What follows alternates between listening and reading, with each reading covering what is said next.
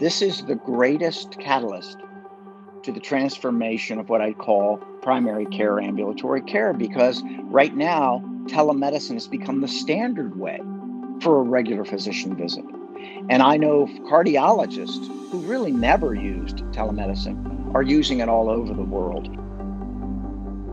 Welcome back to the Trial Better podcast.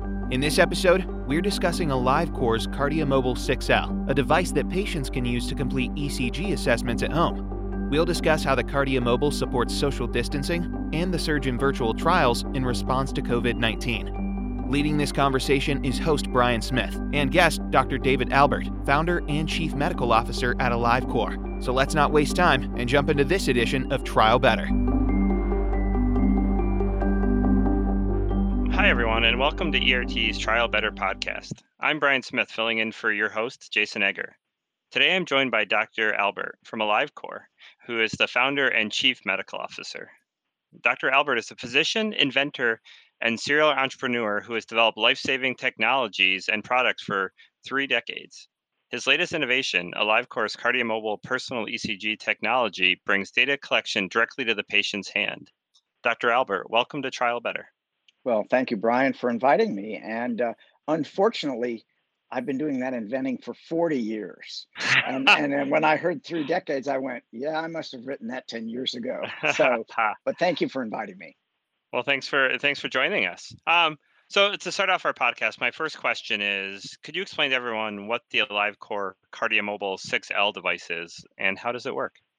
Well, our KardiaMobile 6L is a device that AliveCor introduced in 2019. And what it does is, in in techno nerd terms, it allows you to record Einthoven's triangle. And what that means is we have two kinds of, of EKG or ECG leads. We have the limb leads, which are made up of the left leg, the left arm, and the right arm, and then leads that are calculated from those measurements. And then we have the chest leads, the precordial leads. And a 12 lead ECG, what you'd get in a doctor's office or in a hospital, involves oftentimes uh, putting sticking electrodes on, laying down all these wires connected to you. And what we wanted to do is bring at least half of that, six of those 12 leads, to anyone without having to take their clothes off, without having to do anything major, but give uh, both them and their healthcare providers, their doctors, their cardiologists, uh, significantly more information than you could get from our first generation KardiaMobile, which was a single lead, lead one ECG. And so the KardiaMobile 6L does lead one, lead two, and then gives you leads three, and then what we call the augmented leads. So it, it gives you a number of additional views, which can be very helpful. No, thank you. And that's fascinating. The ability to go from a single lead from your old device to the six lead, I think really, really changes the way um, we can collect ECGs at home. Uh, now, due to the COVID 19 pandemic and the recent changes in the FDA regulations, how is the, the KardiaMobile device being used today in, in doctors' offices and hospitals? Well, there, there's really two ways. First of all, as, as you may know, we receive what's called an emergency use. I think probably people listening, listening on this podcast have heard about the malaria medicine that has gained a lot of attention, hydroxychloroquine, along with a conventional antibiotic, azithromycin, a Z-Pak, and they've been used uh, all over the world, literally, to treat COVID 19. And so the issue with those drugs are both of them can do something called uh, create a QT prolongation. And ERT is very familiar with that. Um, what that means is when you take both of them, or even just one of them, you potentially can can have a serious cardiac arrhythmia. And so the FDA, we we went to them and said, you know, we've we've been working for several years, and I know ERT knows this with Mayo Clinic and others uh, on measuring QT using the KardiaMobile 6L. And what we did is we went and said, listen, we're getting ready. We have a lot of clinical data we've collected over the last uh, several years. We've published papers, but we think this is this we could help keep people safe while they're treated with these medicines. And so they granted us an emergency use literally in one day. And so since that time, you know, we've been uh, helping healthcare organizations utilize the KardiaMobile 6L to monitor QTC in patients who are taking these two uh, medicines that are now being used in a widespread way. That's great. I mean, I know, Dr. Albert, you, you shared with me, um, you know, personal story about your son and collecting ECGs during, you know, COVID 19. Can you share that with us and how the KardiaMobile makes it that much easier for our doctors? Well, sure, because uh, my oldest son is a, a, new attending physician at one of our largest hospitals, Cedars-Sinai in, in Los Angeles. And he was an attending on their teaching medicine service. So he, for, for three weeks, had nothing but COVID patients. They were a hot spot at, at Cedars are getting these because it's a, a very high end, world famous hospital. And um, when they took an ECG, they would have to essentially sterilize the machine. They would have to use personal protective equipment, another acronym, PPE, for the ECG techs to go into the room, the people who normally do this. And, and they said, wait a second, this is not a good idea because we need that PPE for the people who are actually taking care of the patients. We don't want to take those EKG machines out of service for who knows how long to, to get them clean. So they said, is there another way we can do it and actually leave a device in the room? And that's where the idea of using our 6L came from. And and and it's found use not only there, but at, at other places like, you know, uh, uh, let me just say major institutions. I don't have anybody, you know, my son works at Cedars, but I don't have other people. But there are many other institutions that have purchased our devices and are using them, including in other countries, hotspots, France, Spain, have all purchased our device and are using them for inpatients without having to waste this personal protective equipment, nor put those people at risk, those ECG techs, nor uh, having to sterilize or clean their ECG equipment. It's great. It's great to see your device making a, an immediate impact like that. So, so now moving into clinical research, obviously ERT is involved with our, you know, conducting clinical trials around the world. How do you think we can solve problems in the clinical research today, especially with the the stay-at-home mandates and, and patients, you know, unwilling or less likely to go into their their doctor's office for their clinical trials visit? Well, we've been doing the validation research to show that we can be very close to a traditional 12 lead ECG with our device.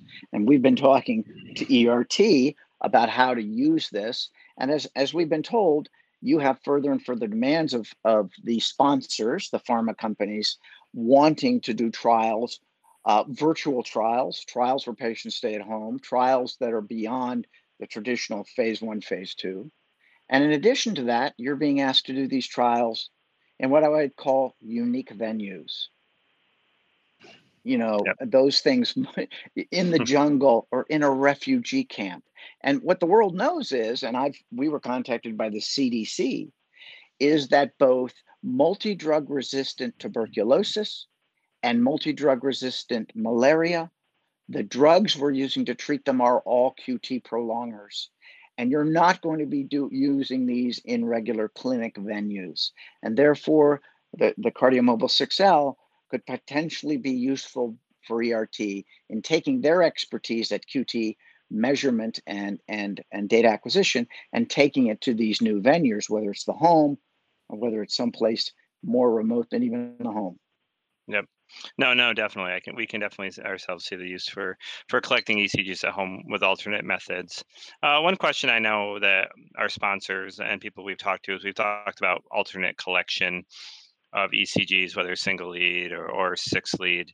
Um, the question comes up should do they have any concerns about the integrity of the data collected at patients' home? What are your thoughts on, on your device and also other home collection? Well, I can't speak to other home collection. you know, uh, people have been collecting blood pressures and, and, and blood glucoses for years, decades even. Um, you know ecg we were kind of the pioneer at the at the home collection at the personal collection.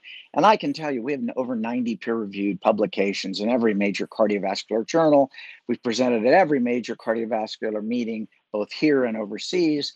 And and our our technology has been put to the test against 12 lead ecgs against ambulatory ecgs and and i think we've done for, for you know done well and and have proven that a person if trained and who gets to practice can can record clinical quality ECGs at home on themselves.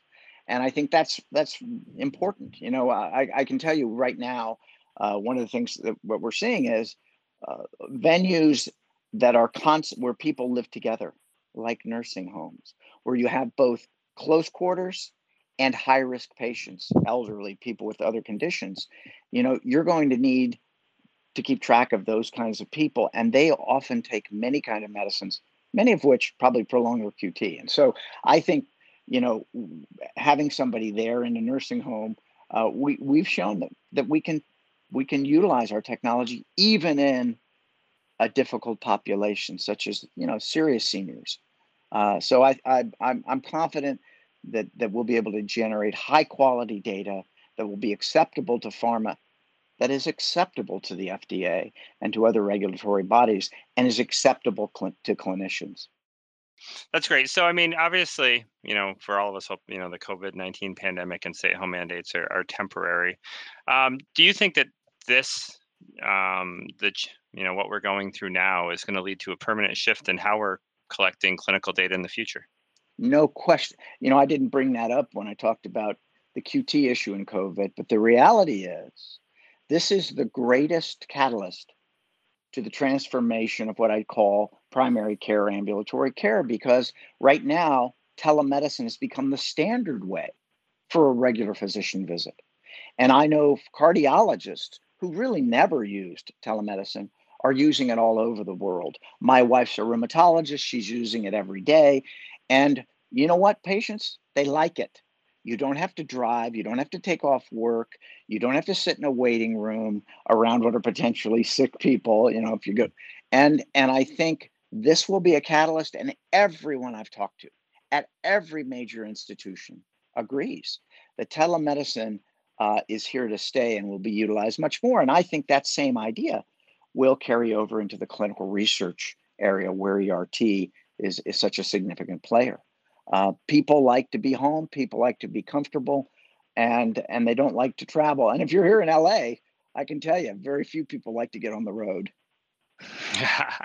I get it. I mean, it's it's true. Obviously, we also see oncology patients that that fly, um, you know, coast to coast to get treatment in clinical trials, and their ability to be able to collect patient their own data at home you know, without their site, you know, their site being thousands of miles away is, is, is truly beneficial to the patient. And I think that's what, you know, this pandemic is showing is that bringing the to the patient is, is beyond just the, the COVID-19 pandemic.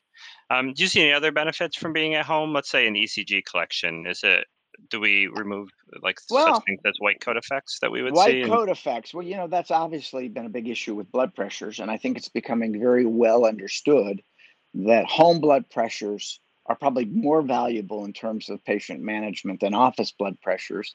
They may not be quite as good as an ambulatory blood pressure, but they're much better than an office where you have the white coat syndrome. And I think, you know, the same thing's probably true of ECG collection. I don't have data on this, so I can't tell you I've got a, a peer-reviewed published manuscript, but but people are more relaxed. Uh, they've got less of a you know flight or fright. I, I can tell you that we have lots of of anecdotes of people who at home go into a, an arrhythmia such as atrial fibrillation, and by the time they get to an emergency room or doctor's office, they're in sinus rhythm.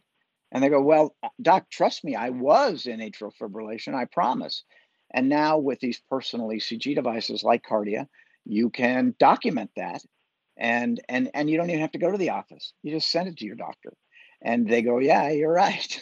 and uh, you know, let's let's schedule whatever we need to schedule, or let's let's you know change or start a prescription. So I think remote management, remote patient monitoring are trends that are here to stay. I think they've been catalyzed by COVID 19, but we're not going to go back, uh, Brian, in a number of ways. We're not going to go back. Uh, do you feel really comfortable in a month getting on a plane?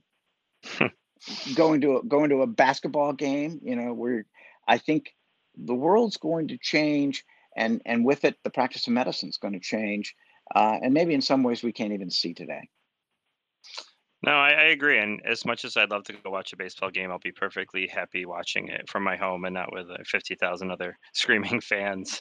Um, go Dodgers. Uh, by the way, go Dodgers. Uh, go Yankees. Yeah, well, uh, go Yankees. I could say go Yankees, but, you know, we're going to leave this.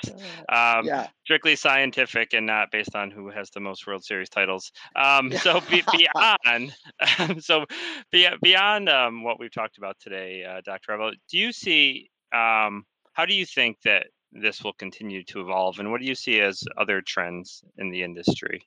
And, well, I think, yeah, I, I think the notion of, you know, ha- having started AliveCor, what I would say in the infancy, the Jurassic period of digital health. Okay, I've seen it. And as a matter of fact, I, I, uh, several people have have said I'm the father of digital health. No, I'm more. I'm the grandfather of digital health. So that's. Uh, uh, but but you know we've we've I've watched the evolution to where digital health is really just becoming health. You know, the smartphone is the remote control for our lives. That's how we bank. It's how we communicate. It's it's how we take pictures. It's it's it's involved. You know, you, you can't see anybody even in COVID who don't have their head down. In fact, you worry about what running into people, right? Everywhere you go, people are on their smartphone, and so that's going to become the principal, you know, entry point for many people in the healthcare. And I think um, those devices just keep getting more and more sophisticated with more and more sensors. And I think with devices such as you know blood pressure devices, pulse oximeters, uh, ECG devices like Kardia, we'll we'll continue to see uh, more and more remote monitoring, more and more attempts to prevent. Because the best way to stay healthy is to prevent getting sick and and i think that's where digital medicine has some tremendous opportunity is to help people either catch issues early and change their lifestyle change uh, uh, their health care or to address things in a more efficient way because cost has always been a huge issue. And and uh, you know if you don't have to go uh, across town and miss work and things to the patient the cost is is better. So I, it's going to change in a bunch of ways brian and and some that probably I can't even imagine. No, no, thank you. I, I, really appreciate your insight on that, Dr. Albert. And so, thanks again for joining us today on Trial Better. Uh, we really had a great conversation on how a live AliveCor is being used today, its role in EC collection during the COVID 19 pandemic in different environments in the hospital, and how it can be used in the home. We really look forward to hearing more about AliveCor's innovations in cardiac safety in the future, as I'm sure, as an innovator as yourself for four de- decades, as you corrected me, I'm sure you have more to come. Uh, to our listeners, thank you for tuning in. And as always, leave a review for Trial Better on your favorite podcast channel and send us your feedback anytime at trialbetter at ert.com. And thanks again, Dr. Albert. Thank you. Special thanks to Dr. Albert and Brian for today's discussion. As technologies like Kardia Mobile become the new normal of clinical research, it's important for sponsors and researchers to know the trailblazing tools available for virtual trials. Before we go, thanks again for tuning in, and be sure to join us on May 20th for our next Trial Better briefing, an interactive webinar series where we dig deeper into the topics we cover on the podcast. Find information to register and upcoming briefings at trialbetter.com. Finally, please remember to comment rate, or review Trial Better on Apple Podcasts or your favorite podcast channel. You can also reach us at trialbetter at ert.com. Thanks for listening and stay safe, everyone.